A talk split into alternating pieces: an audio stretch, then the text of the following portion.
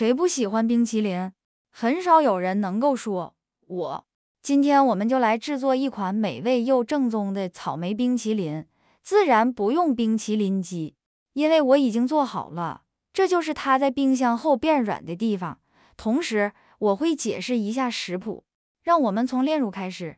您通常可以在杂货店找到这种产品，但现在我告诉您，您可以轻松的在家中制作它，无需任何时间，并且原料简单。所以，如果你想自己做饭，将两百毫升牛奶倒入一个大锅中，这样可以更好的蒸发。加入一百五十克糖粉和二十克黄油，煮沸五六分钟，搅拌，直到您发现稠度变得更加柔滑。关掉暖气并让它冷却。现在我们将重点关注冰淇淋，将一公斤和两百克草莓放入一个大碗中，美丽的红色并洗净，用浸入式搅拌机将它们混合，我们将得到果泥。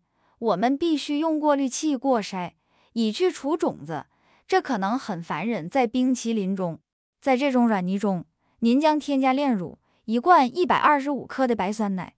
这会给冰淇淋带来新鲜的味道。现在我们将添加一种成分，它会降低混合物的冰点，它就是伏特加。因此，我们添加一小杯伏特加，我们不会感觉到。混合并放在一边，因为现在我们必须边打奶油。我们取六百毫升鲜奶油，如果奶油不加糖，我们将添加八十克糖粉。最后，少许盐。